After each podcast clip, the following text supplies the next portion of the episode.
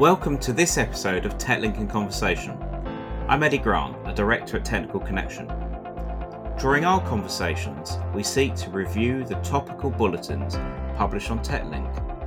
TechLink is our knowledge management tool for all things tax, trusts, pensions, and much, much more. Today, I'm delighted to be joined by Barbara Gardner. Barbara leads the Technical Connection's projects and project teams on all aspects of the design and maintenance of trusts and trust based strategies. Hello, Barbara. How are you, and how has the last six months been for you? Hello, Eddie. I'm fine, but I can't believe it's been six months. The entire spring and summer just gone. Although I'm used to working at home, so that's no problem. I miss seeing colleagues, and uh, another thing I miss is traveling let's hope it won't last too long. And how are you? Yeah, I'm uh, I'm great, thank you. I think, uh, like yourself, it's been uh, definitely an interesting time, and uh, it looks like we've we've we've got another probably six months or so to go. So uh, it'll, it'll, be it'll be definitely an interesting Christmas anyhow this year.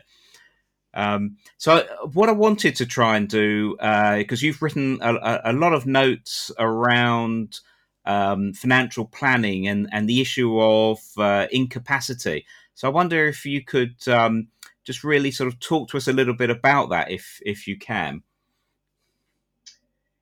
Uh, well, yes, sure. I mean, the incapacity is uh, uh something that is uh, very topical at the moment. Um, obviously, one of the, the key points is that people have become incapacitated because of the pandemic. Um, as we know, also, it's not just a question of physical health uh, that uh, COVID causes problems with, but also mental health. Uh, we also know that more people uh, during the pandemic have been concerned about incapacity because there has been more demand, for example, for uh, making powers of attorney. Uh, pandemic, of course, is just part of the story um, unfortunately, the number of people falling victims of dementia is uh, increasing. Um, and as you probably know, as I've written, September is the World Alzheimer's Month. Um, so it's also a good time to discuss the issue of incapacity. Uh, I think most people generally are aware that incapacity, dementia is a problem. And I think most people um, probably have come across the problem uh, amongst the family members or, or neighbors. Uh, but uh, generally speaking, uh, especially amongst English people, it's not a subject that people like to talk about. It sometimes feels that it's easier to discuss problems uh, of death than, uh, in fact, incapacity. And possibly because it, it, there may be more real fear about incapacity. A financial advisor speaks to someone about protection on death and says uh, uh, the typical sort of starting conversation imagine that you died yesterday and what will happen and your client knows that you didn't die yesterday therefore there's nothing to worry about. So conversation flows from there. But if you start the conversation imagine you have just lost your mental capacity that is an ongoing problem for the future, and it's something that is feared and uh, possibly something that people generally don't want to talk about. But uh, if you look at the statistics, it's actually quite frightening, and we've had some statistics recently issued by the very Alzheimer's Society. For example, that we have 850,000 people with dementia living in the UK, and this is projected to rise to 1.6 million in 20 years' time. And then this year alone, more than 200,000 people will develop dementia. And uh, it's not just people say over 80, although apparently one in six people over 80 suffers from dementia, but there are over 40,000 people under age 65 who have dementia. So it's definitely something that that needs to be addressed. And as a matter of fact, at Technical Connection, we have seen increasing number of questions, and uh, especially in relation to uh, trustees, settlors, what happens where where the individual loses capacity and how to deal with particular situations. So this is why the the, the subject is is so topical at the moment. And uh, so that that that sort of uh, issue for trustees is really interesting one, isn't it? I know you've you've looked at that uh, in, in, in detail. So um, is there um, is there a difference uh, in the situation if the settlor loses capacity? Well, there is a difference, but I mean, generally speaking, if you look at anybody losing capacity, obviously it's it's important to that individual in the family, but it is particularly relevant to trustees because, uh, uh, by definition, trustees are looking after property for other people, so other duties and responsibilities are involved. If just any individual loses capacity, then hopefully they will have either made a power of attorney or usually there will be a family member who will step in. And so, in any event, it's unlikely that, that matters will ground to a halt. But with trusts and trustees, the, the problem is, is different because, especially in England, when with a trust you need all the trustees to make decisions unanimously.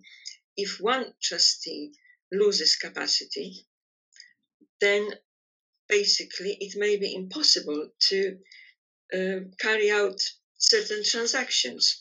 Uh, let me give you a couple of examples from a recent casebook that we've had.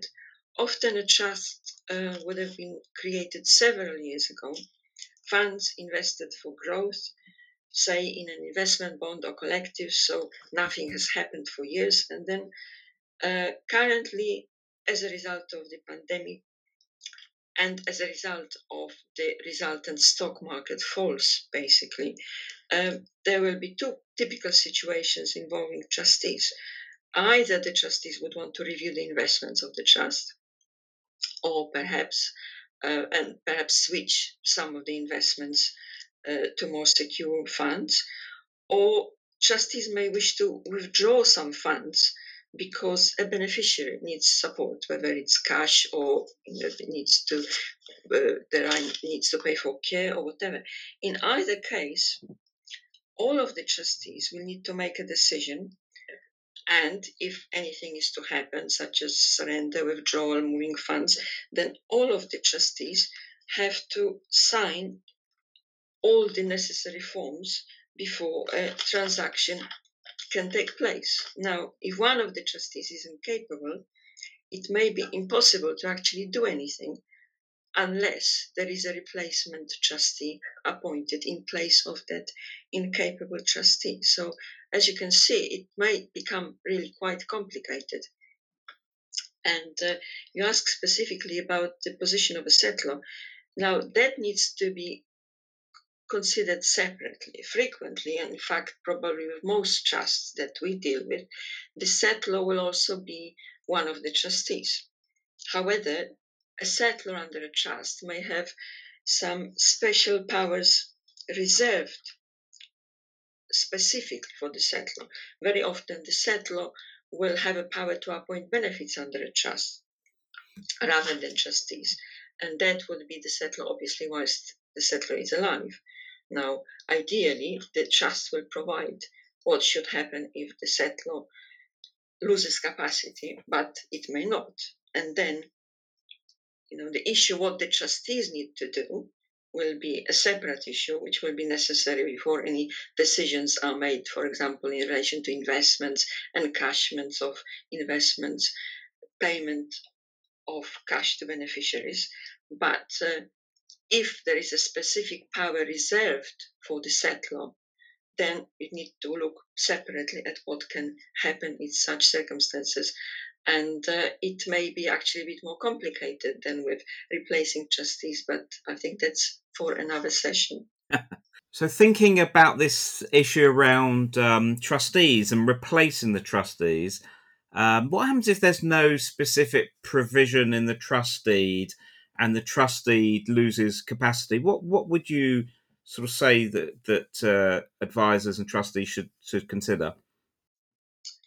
Well, think we need to start by saying that ideally there should be a provision in the trust deed. Yeah. And I think there is there's a point to to to any advisor advising on a new trust to verify that uh, the trust deed actually provides that uh, there is the power to remove or replace trustee who has become incapable.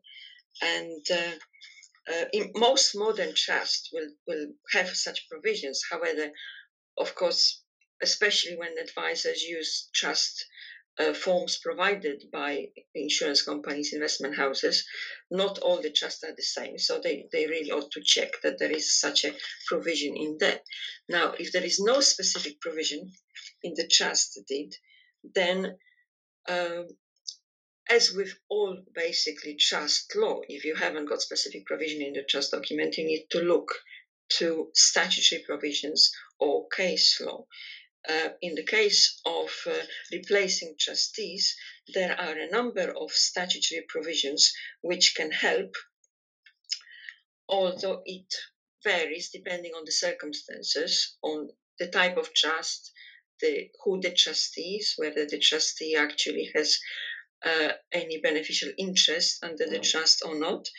And in some cases, uh, it may be easier without going to court, and in some cases, an, an application to court will be necessary. Uh, without going too much in detail, the most useful provision is in Section 36 of the Trustee Act 1925, which allows for a replacement trustee to be appointed if there is a trustee who is unfit to act or is incapable of acting and here, obviously, if trustee has lost mental capacity, then this trustee will be incapable of acting. As long as there is someone who is acting as trustee, so basically you need to have at least two trustees, and that person is still capable and is willing and able to act. Now, in such a case, if the trustee who has lost capacity has not uh, does not have any beneficial interest under the trust, and basically nobody objects to it. So there is no uh, no contentious issue involved. Then it should be possible for the capable trustee to replace the incapable trustee by appointing another trustee in that place. So obviously a special deed of appointment or replacement will have to be drawn up, but it should be fairly straightforward. Obviously, some evidence of incapacity will be needed, and in such case, you would normally uh, recommend that a solicitor is involved because basically the question of capacity is important that it needs to be established and it's not something that uh, uh, you know anybody including with all due respect to financial advisors, could determine by themselves. And obviously, ideally, it should be someone that uh, the relevant parties, i.e., beneficiaries, are comfortable with, etc. Now, if a replacement of a trustee under Section 36 is not possible for whatever reason, usually because there is no continuing trustee, then or there is a dispute of some kind, then an application to the court will have to be made then under section 41 of the same of the same act but it's a different division of the court it's it's chancery division of high court so it's more costly more complicated so with some luck it won't come to that there is one other provision which may help which is uh, under the Trust of Land and Trustee Delegation Act, but that is only relevant if all the beneficiaries of the trust are ascertained of full age and in agreement, and they can basically replace any trustee. And uh, so it would effectively be the sort of trust. It doesn't have to be absolute trust. For example, it could be a trust where there is a life tenant and two adult children who will benefit on death of the life tenant. So you have all the beneficiaries ascertained, and uh, in such a case, those three individuals say can appoint another trustee in place of another trustee who has become incapacitated without having to go to court. So that's really interesting. So I think, um, I suppose the other bit that uh, sort of springs to mind um, is we tell everyone to to make sure that they have power of attorney in place. Um, so what happens um, if a trustee has done that? Can can the attorney act on on their behalf?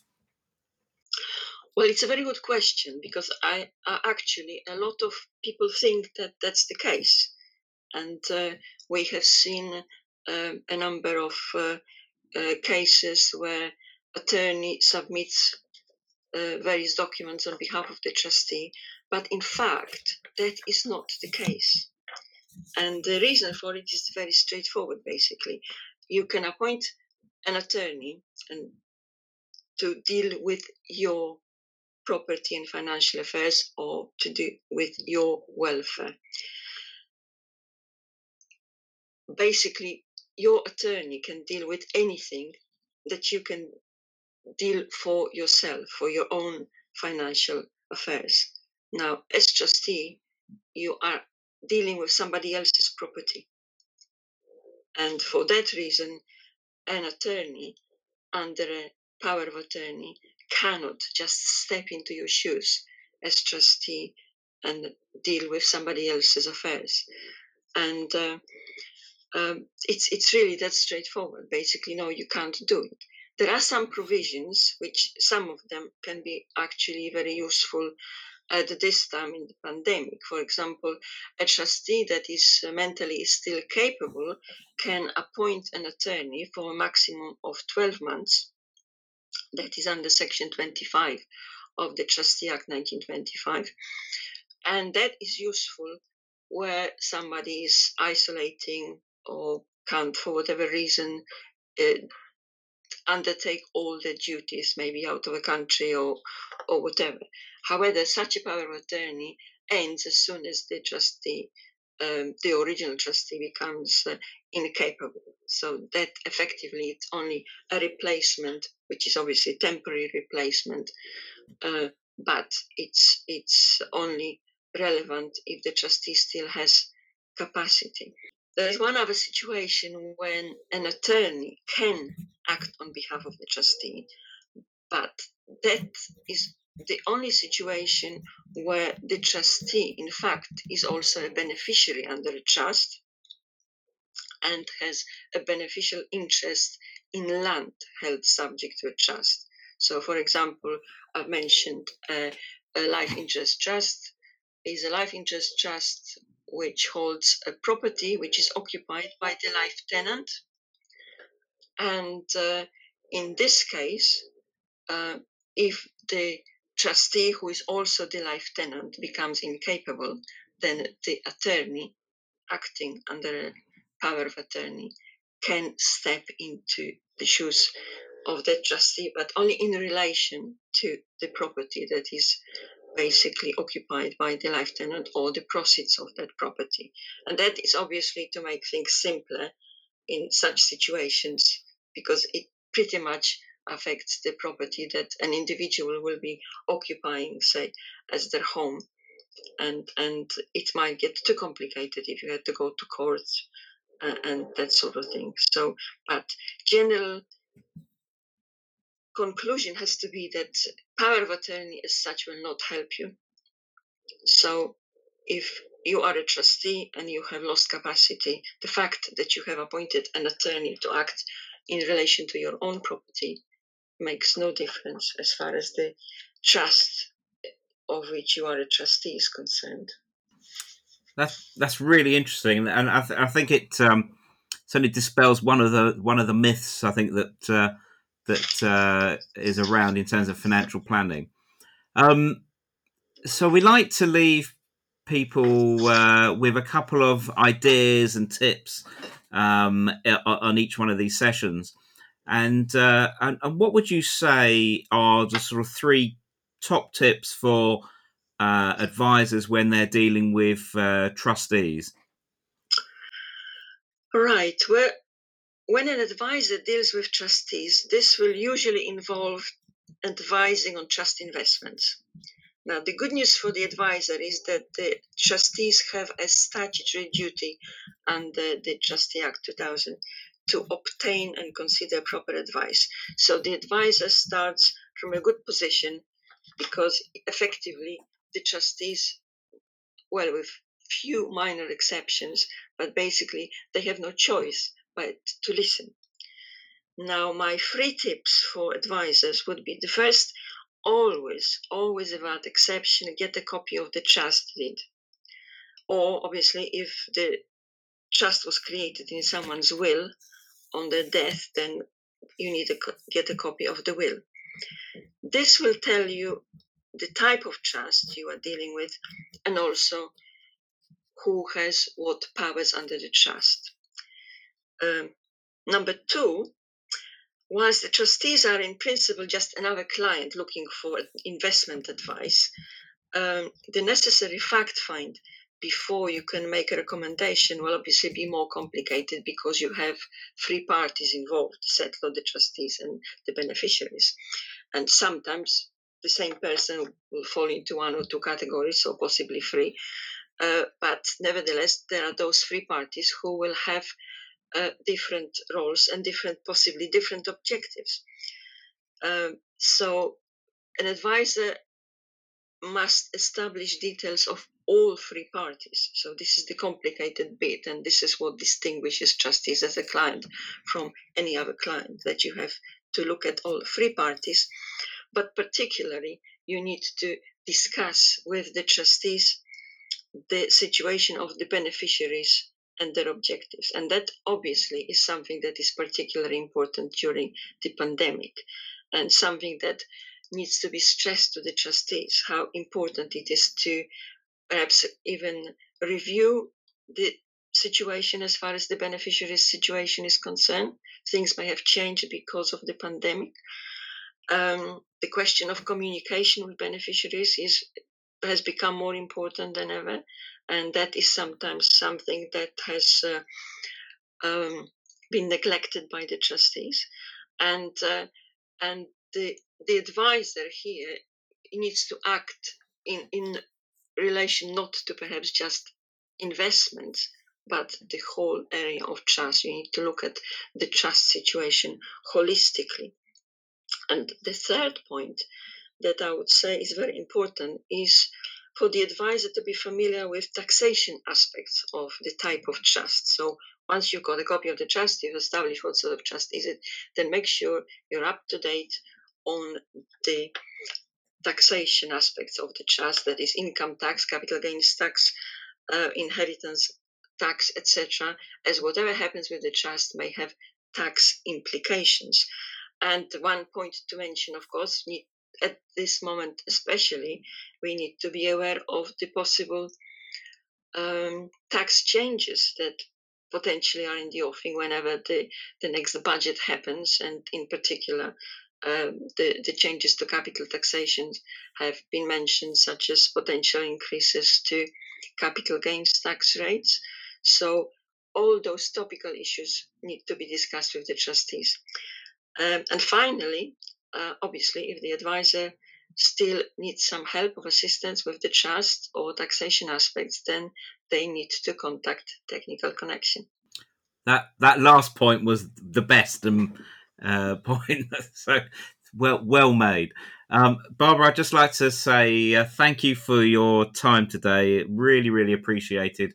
I know you've been uh, battling with drilling in the background, and uh, and you did a sterling job. Just just uh, keep on going. So thank you so much for your time. Really appreciate it, and look forward to catching up with you soon. Thank you. Thank you very much, Eddie. All the best. Thank you. The content of this recording is strictly for general consideration only. No action must be taken or refrained from based on the content alone. Professional advice must always be sought. Accordingly, neither Technical Connection Limited nor any of its officers, employees, or contractors can take responsibility for any loss occasioned as a result of any such action or inaction.